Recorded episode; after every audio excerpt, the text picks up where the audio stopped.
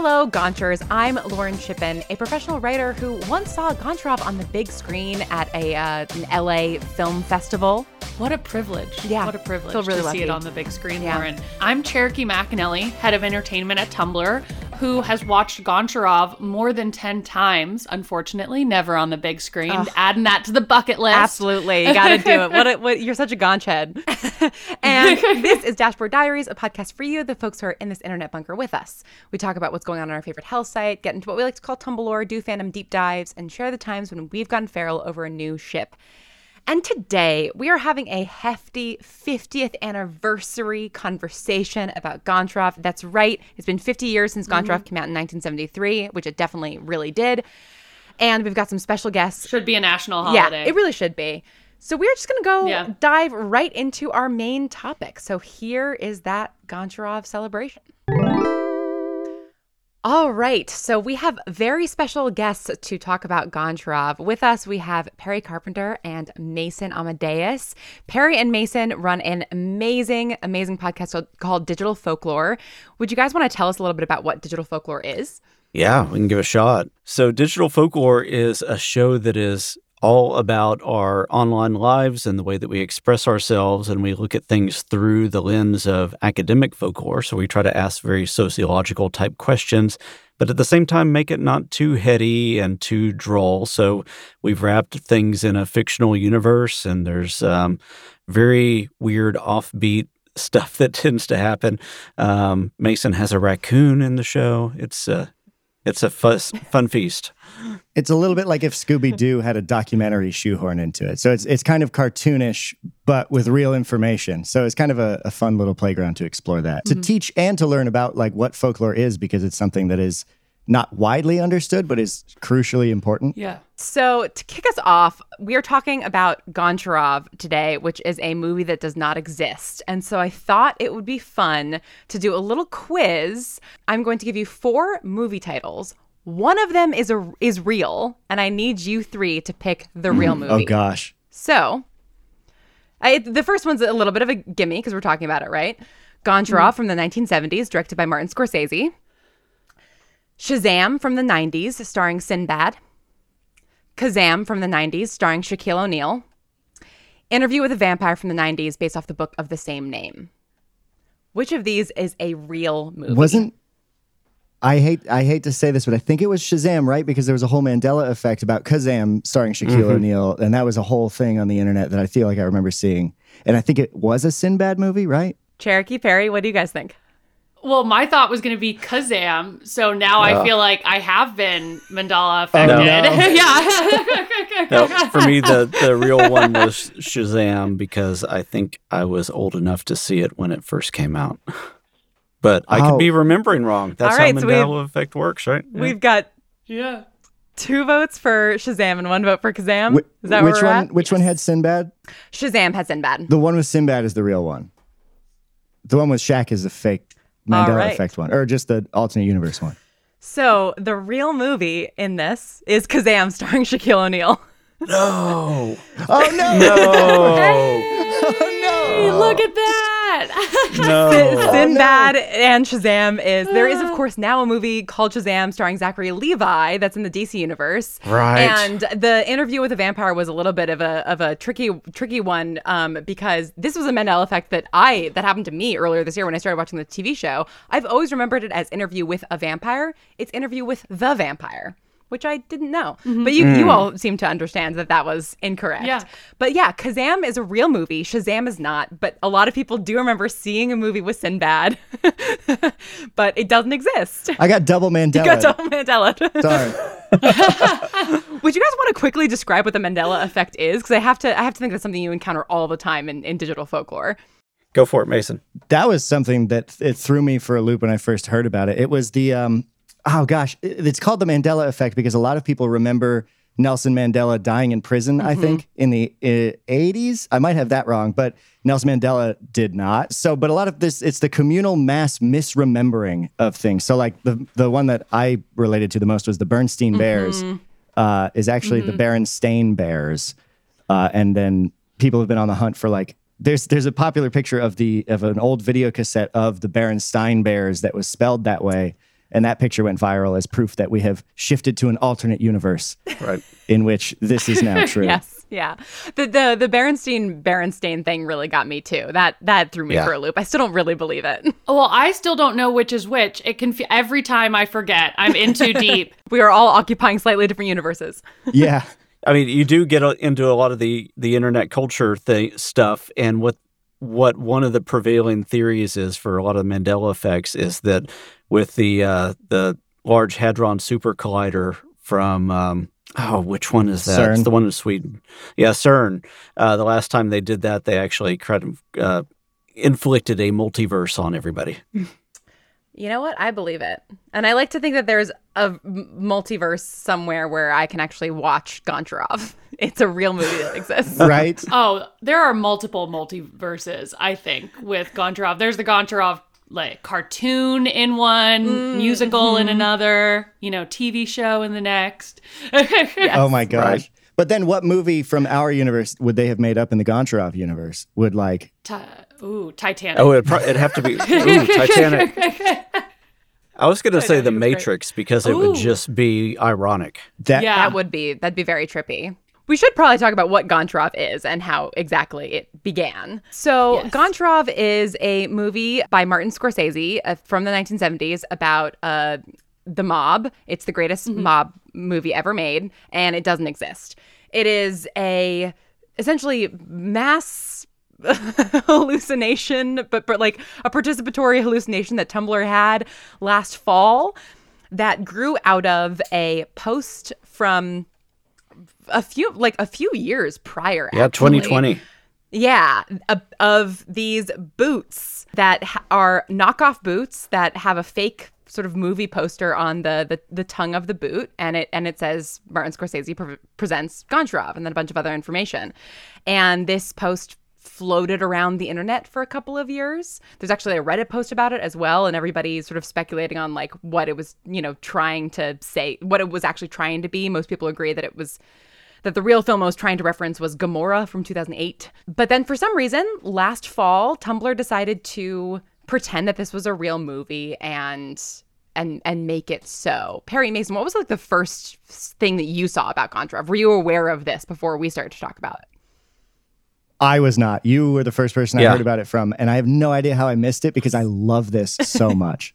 Yeah. well, I think um, so. We had missed it, but in fairness, it's really only been around a short amount of time. So Yeah. the the first real inflection point was in November of 2022, and as we sit here recording this in early April, it's I mean this thing blew up like crazy within weeks, and th- there were several other things competing for people's attention at the time. Um, of course, holiday season, but then also a lot of noise over on Twitter because of uh, somebody taking that over and kind of forcing it downhill a lot, which I th- also think contributed to some of the stuff that was going on on Tumblr because you had this you know massive influx of new users trying to abandon ship from uh, from Twitter as well Yeah. and looking for something to have fun with. I have a timeline question. hmm You said the first appearance was it just the picture of the boots in 2020, and the actual Yeah. the lore did not form until 2022. Correct. Okay, The original poster actually no longer exists, or the original post doesn't, uh, but it was from a Tumblr user called zootycoon. And then it got, yeah, it got ta- tossed around Tumblr a little bit. Like, I remember seeing it actually like 18 months ago on my own Tumblr dash. And because somebody commented like this loser hasn't even seen Goncharov because and it was and it was just like a you know Oh. a joke and then for whatever Yeah. reason in yeah November of 2022 I think the first post that really blew up was a movie poster that somebody made of of a Goncharov movie poster, and then Cherokee. I mean, you got to see behind the scenes this thing take flight. What happened? Yeah, so it I the that movie poster which, you know, cast the film and everything essentially created the, you know, framework in which everyone could kind of play with Goncharov, right? So I think that was really the catalyst. And I'm looking right now at our at our last 6 months metrics and the metrics for Goncharov, it is a like line straight up in the air on the line graph overnight, genuinely overnight on the 21st of November, there it went from, you know, barely just a few searches for Goncharov, uh, like there were like a few thousand starting on the 20th and on the 21st there were over 133,000 searches alone, 12,000 posts made, 212,000 reblogs. And this is just on that one day. So it really was just like a powder keg. Just, it was just like from zero to a hundred, zero to a million, genuinely overnight.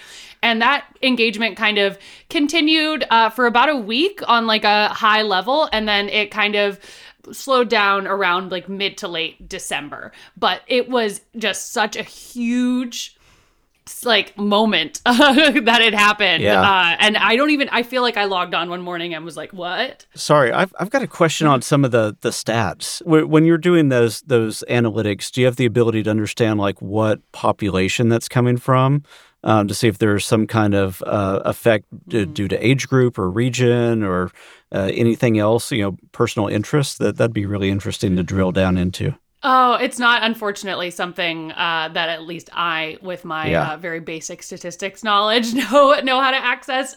What what would you say, Cherokee, is is likely the the Tumblr user base demographics? Like, is that something that Yes, I can share that with you. Tumblr is 42% Gen Z, 38% millennial, and 20% Gen X and boomer. We are like gender split is 56% female, 44% male, or identifying as. And our biggest, our like our biggest user base is definitely in the US. Uh, And one kind of interesting thing that we do track is duplication across platforms. So, for example, 74% of people who are on Tumblr are not on Snapchat. Interesting. 51% for TikTok, 48% for Twitter. So, Tumblr really is people's, for those who are really active on Tumblr, it's their primary uh, social Yeah. platform. Half of Tumblr users do not use TikTok. Correct. That's buck wild to me, especially that given the is breakdown of wild? almost half being Gen Yeah. Z. Mm-hmm. I Yeah. do think there was a big exodus from other social platforms to Tumblr. I like I feel like this is not a correct characterization, but I always call Tumblr the antisocial social platform because you're so hmm. much like you're engaging about your passions with people you may not know. It's kind of where you can kind of go to dive in and geek out. Uh, Yeah. and you know just really like be unapologetically yourself often people are anonymous on there and i do think that kind of drove a lot just like we see a lot of gen z you know just like there's a, like a movement for, for flip phones because people were saying you know like i just Nice. use people are starting to use their socials and other things just on their computers and keeping their phones to like reduce their screen time and so i do think it was very much like a rejection of like the social aspect of social media even though tumblr obviously is a very social platform but in a completely different way i feel than others i never see it as Yeah. a competitor of other platforms because i think it's so different and like unique it's just a completely different beast Very artist friendly. yeah This is a bit of a divergence, but I'm super curious because I did not know that there was any sort of a push of people moving away from smartphones as their primary way of interacting with social media and back to computers. Mm-hmm. Yeah. That breaks my brain a little bit because I use my computer Right? primarily for them. But I, I feel like an, I feel old for doing that. Uh, so you're telling me the kids are doing that now and it's cool again. that It's, it's, I it's cool to from have what I have phone, heard, yeah. yes. And I will say, I have seen more and more flip phones when I'm just out and about, kind of in the world, you know, Wild. with like the younger age groups. Yeah, I feel like I sound very hello, fellow kids, right now saying this, but it's true. Like I do, yeah, I have like there has been uh, a distinct kind of shift away from smartphones. And honestly, I thought I saw that and I was like, that sounds great. I would love Yeah. to not Yeah. be glued to my phone all the time. Yeah. I mean, Tumblr too, the majority of users are desktop users, right? I mean, I know it's like split kind of 50 50, but I use Tumblr primarily on the desktop. It's I actually where it about 80% uh, in the app. Oh, it is. Hmm. Oh, yeah, okay. So I'm really, just really app completely heavy. wrong. Yeah, but which is interesting, Oh, Lauren, that's because I do feel like a lot of super users who are reblogging you know Super dozens user. of things or hundreds of things are do prefer the desktop experience. I definitely prefer using it on Yeah. desktop just because like bigger screen i can look at like if i want to search a tag i see a grid of the tags versus just one at a time. So it's just you know Yeah. you can see see more content at once uh which so yeah i prefer i prefer the desktop experience. Also to see the themes that people pick out and have fun with. I just love that side uh You of should- tumblr yeah. You should absolutely create a flip phone app, though, just to see what consumption is Oh, like yeah. on that form factor. we used to have text to post. You could text a number what you wanted Seriously? your post to say, and it would post on your Tumblr. Uh, Ugh. I think we think there's we probably tons of sunsetted that a few years on- ago. Yeah. Yeah. There's no takebacks. Yeah. That's Oh, hilarious. So, um, uh, I'll just I'll tell you a quick story because I'm you know in an upper demographic. I just turned 50 last year, probably about the time Goncharov was going hot on uh, on Tumblr, and um, so I had used Tumblr a few years ago, and it had. Uh, you know, it didn't click with me at the time, but my kids are huge Tumblr users, and I was like, okay, you know, what what's going on with Tumblr? And my son said, you know, it, this is where all these, you know, very niche groups of people hang out. Um, you know, he's he's um, both him and I are are on the autism spectrum, so he said there's a whole bunch of neurodivergence there. Um, uh, they have a whole bunch of uh, friends that are you know spread across several different communities, and those communities are represented there as well. Um, and then he said, "Let me send you some of the the best posts that I've seen." And he sent this post about um, somebody that had a dream that they were uh, working at a delicatessen selling clown meat, and you know just all of the all the interaction about. I think I've seen that post. You know, you know what you know what is clown meat? Is it human? Is it not human? And and what are the laws and the ethics surrounding this and just the way everybody was piling onto this you know creating this this really interesting rich discussion about clown meat? And i Yeah. thought that that was fantastic. Look, only on Well, I- Tumblr. Yeah, I really, I really do think that that that and just like Goncharov in general is a thing that could only happen on Tumblr because Yeah. of who the, the user base is and what they like to do and the way that they behave. And I, I think one of the things I really loved about Goncharov is it leaned into one of my favorite things about Tumblr, which actually we talked about on our last episode, which is that Tumblr users will make fan art for literally anything. Like there will be just a nonsense text post and then there will be fan art for it all of a sudden. And so obviously like Goncharov was a, a huge wealth of, of just absolutely stunning fan art. But what was amazing, and here I will drop this um, this document in the chat here, is that somebody compiled a document of all of the Goncharov lore, the script excerpts, the scoring that people made, the casting. i pulled the, same document. It's Oh that master doc is amazing It's incredible. the level of detail that's in that is crazy Can I just bring something up? That's the first thing I saw. Is the act of adding lore to the Goncharov story referred to as gonching? Is it referred to as gonching? Well, the very first I- line says there's a Discord server now for gonching. I think gonching. I, I mean, I've seen gonching used more generally to just mean like participating in the Goncharov fandom, mm-hmm. right? So, like, I think that I think that you know, if you are just like playing along with the joke. I think you are gonching rather you don't necessarily have to be adding to the lore. And I also don't know, you know, I think that there's so much out there on Tumblr that's not in this document that's probably not in the discord that it but that is on tumblr of people adding to the lore people you know putting their head headcanons for forward which in this case a head headcanon could easily become canon because there is no real canon. And so it does become Yeah. this like sort of mm-hmm. democratic system of like okay well what what posts are getting big enough that the people who are making these documents are hanging out and the, in these discords are sort of making them official Goncharov lore.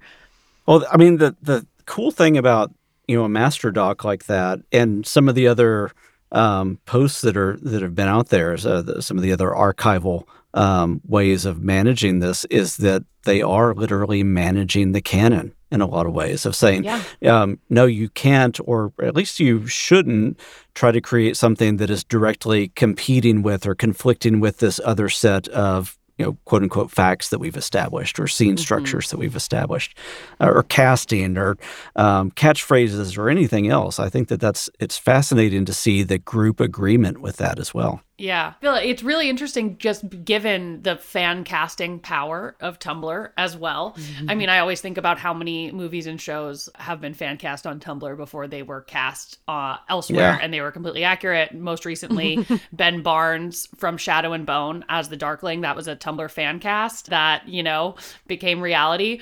And so I do think Tumblr sometimes somehow has this kind of hive mind where everyone just like agrees on the vibe or something because it really did feel Yeah. like yeah this is the cast and this is the plot and obviously there's a big uh, deal with clocks like throughout as symbolism like duh Tumblr is yes and personified, right? Oh my- and I think that's it. one of the one of the things that I've loved too is I've seen some. I'll have to I'll have to make sure to to reblog this ne- next time I see one of these posts. But I've seen posts, and certainly back in November when there was lots of Gonchin going on, that are like you know modern AU of Goncharov, and it's people like doing like posts about a fan AU of canon that fans made. like it's this we and you know, and there's mm-hmm. there's like five over 500 fics in the Goncharov tag on AO3, the largest fan fiction website. So it's like I yeah, yes anding just all the way down. Well, and I think you hit on something there, though, when you talk about AO3, is is that the reason that something like this can take off so well on Tumblr is you do have a fantastic collection of creative people, creative writers, uh, artists, people who can put these things together, um, and it's an outlet for them. So it's not just uh, trying to do something for the sake of doing it, something for the the creative process and the community that they're wanting to uh, get involved in, and it would come out some other way if if it didn't go into Goncharov. yeah absolutely Yeah, abs- and i feel like it's built co- with collaboration in Yeah. mind you know it's it's so easy for people to kind of pile on a post Oh, and Uh, we could we could yeah. talk about that in a second too, because that fits into what makes something viral is that participation piece, and there's been a lot of studies on that. Well, I was going to ask in terms of things like Goncharov, it it is it's like a fake Mandela effect, right? Because everybody sort of knows that it's fake and it's this it's this viral meme, but it's more than a meme. Are are there in your digital folklore studies are there things like this that you have come across before? And if there are, are there sort of any similarities across these different memes or viral things that sort of tell us about why people do stuff like this and how it happens. Yeah, I th- I think so. I'll, I'll let Mason chime in on this because I know that um, he probably has some thoughts. But you know, one of the the really interesting things about studying folklore has been the the way that we see things used and misused. And so one of the th- one of the things, um, and as I was looking through a lot of the Tumblr comments on Goncharov, um, is that there was kind of an understanding that this is also an experiment in disinformation to, to kind of mm. see what can be created and what some people might believe is real. And so as they, um, you, you did have groups of people that were trying to make official Wikipedia entries or edit Martin Scors- Scorsese's page to include it. And it was like seven or eight times. Uh, Yeah. And Wikipedia was like, please keep the purity of, you know, what is fact, fact, and what is not, not. And so you had people within the Tumblr community saying, um, we want to play by the rules. We're trying to show what dis- disinformation can look like, but we don't want to pollute legitimate sites because um, we we do want there to be objective truth out in the world. Um, Yeah. And I, I think that you know when you look at uh, 2015, 2016 on, we've seen the devastating effect that real disinformation can bring. And I think when you look at the population of Tumblr, you're seeing people who have really been grappling with that for a, a good chunk of their lives. It's not just the past few years for them, it's a big percentage of the life that they've lived. Um, and they're seeing that and they're saying, how do we, um, you know, how do we grapple with that? And something like Goncharov is one interesting expression of it. Um, and, and as I was looking through it, seeing kind of you know the way that people were trying to police that and say, you know, please stop editing real Wikipedia. Please stop trying to edit IMDb, um, and so on. Uh, but then they did get some uh, you know some some head nods. There's a TV tropes page for it. There's uh, you know several other expressions. There's you know quote unquote official soundtracks and sheet music and all of these other fun expressions that if somebody is not of the mind of uh, you know if somebody doesn't dig a little bit deeper, they may actually think that this is a real movie. Like uh, one of the things that we studied, which was uh, Slender Man. Mm, yeah. that is an interesting kind of alignment. And Slenderman led, you know, to yeah to real real life harm, which is is you know happens a lot with disinformation, as you alluded to. Yeah, I mean, Mason, what were some of the the artifacts that were out there for Slender Man? Yeah, my, I mean, my first thought was that there are definitely parallels to Slender Man because that was also you know a lighthearted thing at the start, horror themed, but it was just everyone right. contributing little bits. Started in a comedy form. Yeah. um, right. Yeah. And with Slenderman, there was like the German woodcuts, the the faked German woodcuts, and like old paintings and tapestries, and people uh, making that sort of evidence. But it was all of the examples I'm thinking of are more decentralized in a way. Whereas, like, most of this happened on Tumblr. There was a central mm-hmm. platform where everyone was working on this. Whereas Slenderman started on a comedy forum, kind of gained popularity there, and then spread to other places of the internet that then added more to it. Like the YouTube series Marble Hornets did a significant amount of lore and world building, which influenced mm-hmm. other people mm-hmm. creating in the space. Um, and so it, it spread really far off the initial platform really quickly. And in, in a way, memes are also like an, an example of this in yeah. the sense of they gain so much social metadata as they're passed around and new layers mm-hmm. of meaning are added to them. But that again is so decentralized. I think the I don't know what it is about Tumblr specifically that makes it such a magical little ground for growing this kind of thing. But because yeah. it, it all happened there and is able to have like someone posts like I'm making a, a, a Google Doc and we're gonna add things to it. And it's everything being available in the same space and worked on by this community. And it seems largely like it's stayed there. I don't know for sure, but it's not like people on Twitter it are now spilled over into it. Twitter a little bit, and and people on Twitter didn't know what to do with it. So yeah. some people thought it was. Uh, some people thought it was fun, and other people were like, "What the heck, dude? This is kind of lame. I don't know what's going on here." But you know, the, one of the the the interesting things, kind of you know, thinking about this um, kind of grappling with what truth is and thinking about disinformation is in folklore there is the concept of fake lore which is mm. where hmm. people will create um, you know non-genuine folklore which is you know exactly what folklore sounds like but it's usually there there's a purpose behind that that purpose is usually either creative you know for the sake of uh, writing a book and i'm going to um, you know create an alternative version of little red riding hood or mm-hmm. uh, you know mm-hmm. my own version of of anything out there or even something whole cloth but then say this originated from some kind of german mythology when it never did um, but then the the darker way of doing that is to kind of other people and to say that mm. um, you know that they're trying to reflect some kind of um, dark prejudice or something like that in whatever lore they create.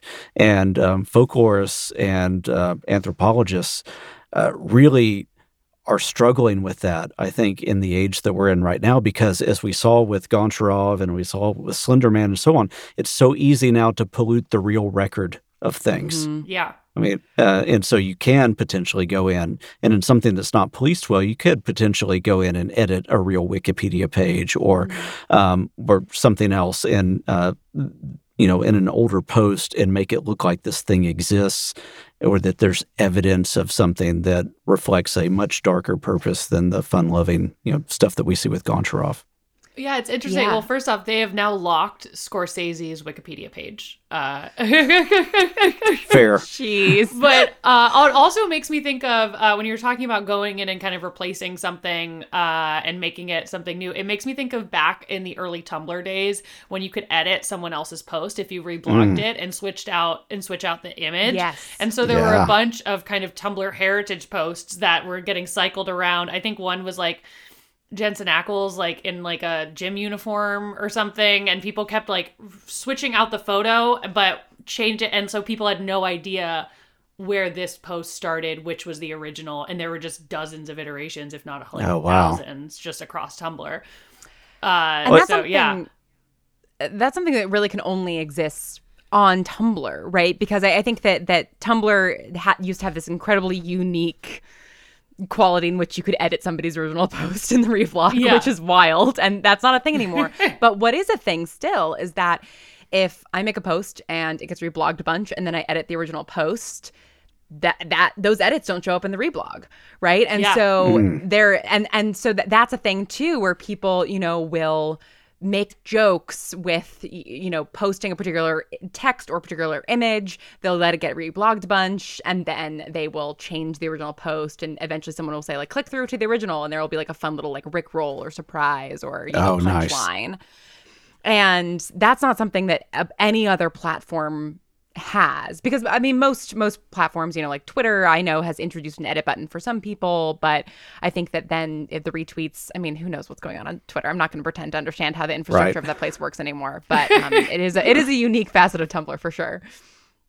Well, they've, I mean, Twitter's been dealing with um, tons of iterations of like, you know, how do we deal with the fact that people do play with truth um, on a massive Mhm. scale for, you know, for much darker purposes, I think, on a platform like Twitter or Facebook than on Tumblr. Because Twitter, or Facebook, it's not really about creativity. Uh, it's about making a point or trying to deceive somebody for a very dark purpose. Um, I remember when uh, when Musk uh, said, "Hey, everybody can be Twitter blue now if you just you know pay eight bucks or whatever," uh, not really believing that people would do bad things with that. And then, of Yeah. course, right when he made that a thing, everybody started you know creating these fake accounts that looked like verified accounts and you know causing stock you know stocks to tumble, um, you know people's uh, reputations to be damaged and so on. It's like, oh, okay, I guess that may be a bad idea. People aren't just fun loving on the internet. Yeah.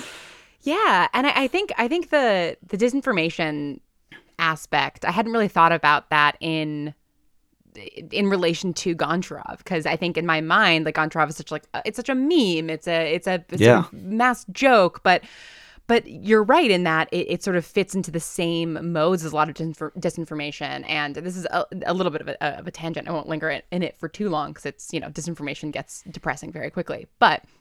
I subscribe to a lot of newsletters and follow a lot of journalists who have been working in, in dis and misinformation for the last couple of years. It's sort of like a special interest of mine.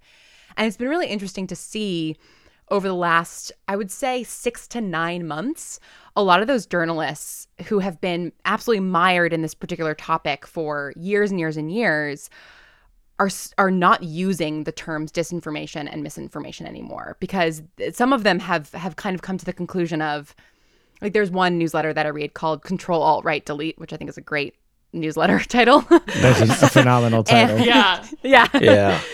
And um, that writer uh, talked about this um, back in, I think, December about how when we're dealing with these darker aspects of disinformation, especially as it pertains to, you know, extremists in this country, it's not about misinformation or what's true anymore. It's about a completely separate constructed reality that people have chosen to live in. And that's where disinformation as a term kind of meets its limit because it it doesn't matter to them that it's not true Yeah. because it fits into their constructed reality. And I think that Goncharov is sort of like a, a, a very lighthearted version of that, right? Like it's it's just a, a version of reality that we are collectively creating in which this movie exists and you know it doesn't it doesn't matter what's true about it because the purpose of of the meme is that it's it's an alternate version of reality What I Yeah. think is so Yeah. fascinating about that particular though is that I, I nobody who's engaging in this is thinking of it like that. You know, no one in there is thinking Right. like, ah, Yeah. yes, I am creating an alternate version of reality, engaging in these folkloric practices. It's just like, oh, this is fun and creative, and like how naturally we do that as humans of just like, Yeah. oh, this is fun. Let me just pile in and join in. Um, it's just it's, it's super cool to me, and I'm really curious about what it is about Tumblr because it's like you were talking about with the fan casting and everything else. It really is a very particular ground for this kind of thing. Yeah. I, I mean, honestly, it, I think a big aspect of it is that Tumblr is the, not the home to, but a home of fanfic, fan art, headcanons, creating, you know, your own world within the parameters of the media that you consume and that you love. So Goncharov was just a new exciting challenge or journey or like opportunity here because fanfic could become fan fact in the context of Goncharov, uh, which I think was very exciting for our user base. Who, you know, this was a this was kind of primed for them to to dig their teeth into or to dig their claws into, whatever the whatever the term is that I'm looking for. Mandela effect. It, let's let's call it that. Uh, Well, and I think that I, I do think that there is something unique about Tumblr's infrastructure and like the way that actually Tumblr functions practically as a platform. And Mason, mm-hmm. earlier when you were talking about sort of the decentralized memes, I'm really curious to to hear what you think about how the actual like user interface of a platform can affect something and keep it there or you know take it elsewhere because i think another thing with tumblr and and i think tumblr now is very much yes the home of fandom on the internet like sure there's fandom on tiktok and on twitter but like tumblr has just mm. sort of always been that but i think it became that because of the way in which reblogs work, the way that the dashboard works, the way that you can have a Tumblr account and have a bunch of sub blogs that you can post to. Mm-hmm. So you can have your Marvel sub blog, you can have your DC comics so that they don't overlap because mm-hmm. some people really like to keep their their fandom blogs very specific. Whereas if you want to do that on Twitter, you would have to create separate accounts for each new Twitter profile. And yeah. when it comes to something like Slender Man, like why does that thrive outside of a particular platform? Did that's a that's a good question, uh, and it brushes up against something that I was thinking. Like Tumblr supports very well natively all sorts of media that you can include in a post, like it, mm-hmm. even audio right. post, which is not something you really see anywhere else. Um, but you know, that's you can true. do photos and videos and quotes and reblogs and things like that, uh, all in ways that are presented very well. Whereas like video on Twitter. Yeah. Is like a compromise from a user element standpoint because it mm-hmm. was added mm. in later and it mm. doesn't super fit with the design. Um, yeah. You know, and a lot of platforms are or or text on Instagram or text on TikTok. You know, it, there's there's yeah. no good mixed mode experience in a lot of these things. I mean, Facebook is pretty close, but mm-hmm. Facebook has its own demographic issues right. um, and legacy. You know, legacy baggage. Yeah, but you know, I, I think when you look at, at uh, platforms, you do have to think about how do I want to interact on platform X? And it has to be tailored to that. I think Tumblr um, is very much, it's it caters towards somebody that needs to express themselves, period. Yeah. And it's going to mm. let them do mm. that um, versus like TikTok, where you you do have to be fairly comfortable with doing something on video. But mm-hmm. TikTok itself is also it's a you know it is a folklore factory in a lot of ways because. Mm it allows you to create something and then it can let somebody else become part of the conversation by stitching or duoing or something like that. So you can get some you can get this you know cat making a weird noise and then somebody else can go in and put guitar behind that and then somebody else could go oh i hear a drum part in my head let me put that. And then before you know it you have this you know nice really rocking symphony of a, of a cat doing its thing. Yeah. and it's just gone around. It's gone through several different iterations. Mm-hmm. and i think uh, tumblr does that but in a much more uh, multi-mode type of way. So you can get all these different uh, creative vibes. You know somebody else you know somebody's a great writer somebody's a great uh, manipulator of imagery. Somebody else is you know going to create music and and so on. And it just comes together in a, a very full way yeah, mm-hmm. and I like how on on Tumblr, like as you said, like you can kind of build posts exactly how you want to see them, and then you can also add on to people's posts in kind of whatever media you want as well. You can yeah. and add a poll mm-hmm. or a photo or a GIF or whatever it is, and so I think you kind of see like like the rings of a tree, you know, like when you look at a post, you kind of see like the journey that it's taken uh, across all these people's blogs, especially when it's one of those posts that becomes, you know, like uh, like a reblog tree where people are just adding or a reblog chain where people are just adding on uh, their own kind of take. I think it was the was it the Mr. Sandman Man Me a Sand like that collaborative kind of yeah. So, like so he made up an entire song. Yeah. yeah. oh my gosh. Nice. Thank you for re-unlocking that in my brain. Um, we interviewed Dr. Vivian Asimos for our episode on Slenderman, and one of the things we talked to her about was uh, what how the internet has changed folklore. And one of the things she mentioned that stuck with me is how basically the platforms it's created on end up shaping it and seeing how it takes form. Yeah. And so it kind of makes sense to think of this one. This is largely text, uh, and it comes from Tumblr, which home of text posts and fanfics, but also has the uh, the graphic design element and things like that. Uh, but I think well, I think you you know you mentioned fan fiction. I I think mm-hmm. that is the heart yeah. of this. Is you have a lot of mm-hmm, people yeah.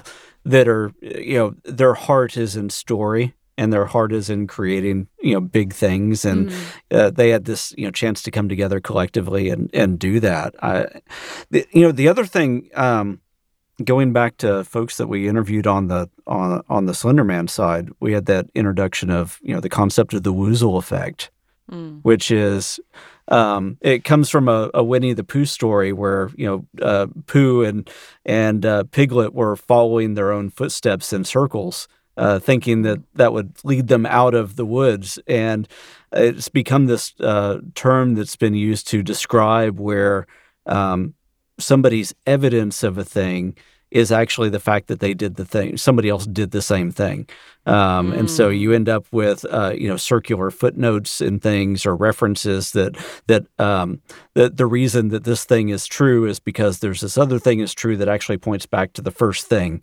um, and so it becomes really hard to deconstruct. And I think there are elements of uh, uh, of that in Goncharov as well. There's been so much ancillary creation around that that somebody could point to the reality of it by finding one of these, you know, third, fourth, fifth generation pieces of uh, of content that somebody created. You know, the fact that there's a, a musical score for it. Yeah, that's uh, that that is that is a very interesting piece of evidence for a thing. Yeah, the only yeah. thing about this film that doesn't exist is the film itself. Every other yeah. aspect yeah. of it has been completely fleshed out.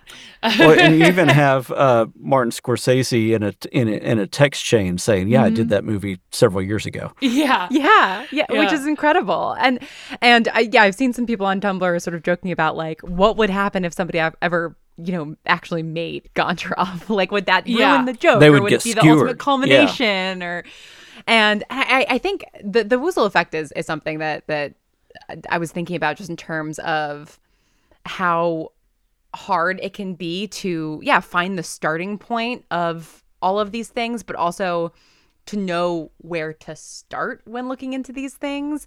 And I think yeah. Tumblr especially can be you know intimidating to people sometimes in terms of jumping into it as a platform. I'm really curious for you to when you are picking a topic, whether it's Slenderman or you want to learn about Goncharov, where do you start? Like, what's the first thing that you do? What What are the the the places you go to? The the modes you take to try and untangle this web?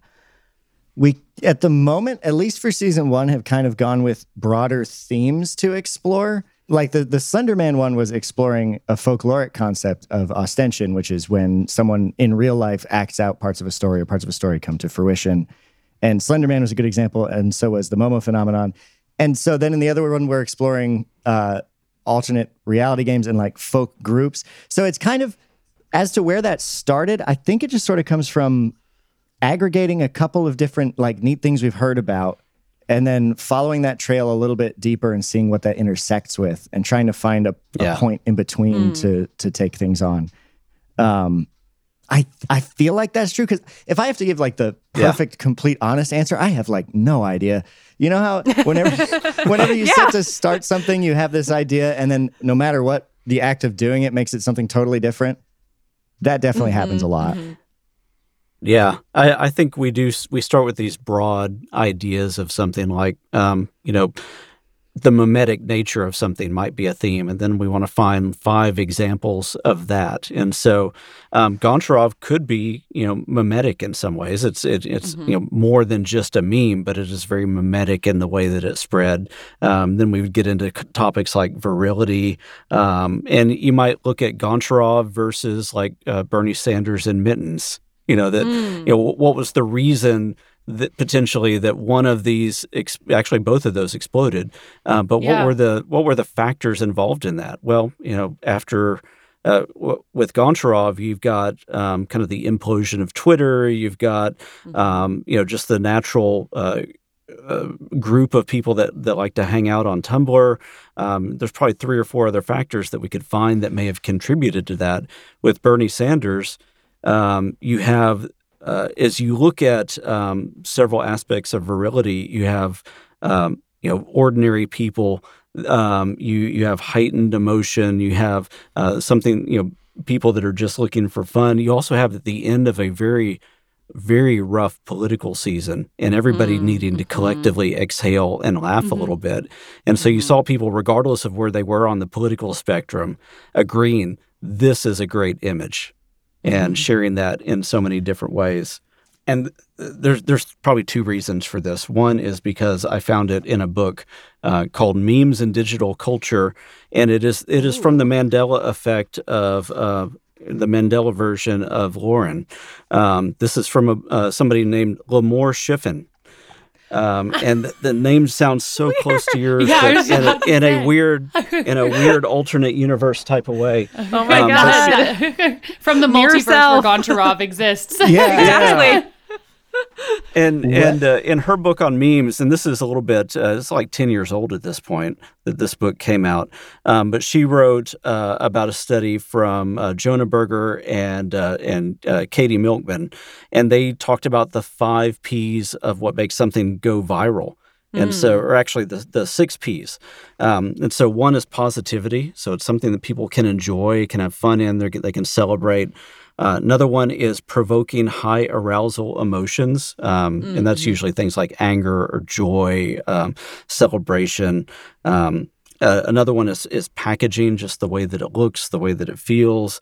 Um, prestige uh, of you know may, maybe being associated with somebody great like Martin Scorsese or um, you know if we we're to do it uh, you know something this year with the Matrix or not the Matrix um, with John Wick four coming out. You might do something with uh, Keanu Reeves um, positioning you know uh, and then the last one is participation is can everybody pile on to this thing? And I think when you look at um, you know something like Goncharov or Bernie's Mittens or uh, a lot of these other things that have just gone crazy, it is because you see uh, several of these things lining up in just the perfect way, um, and it was it was fun to kind of look through that uh, that lids of the the way that uh, certain academics have tried to measure the mimetic nature of something or the viral nature of something, and and try to look at that and see whether these things match up or not.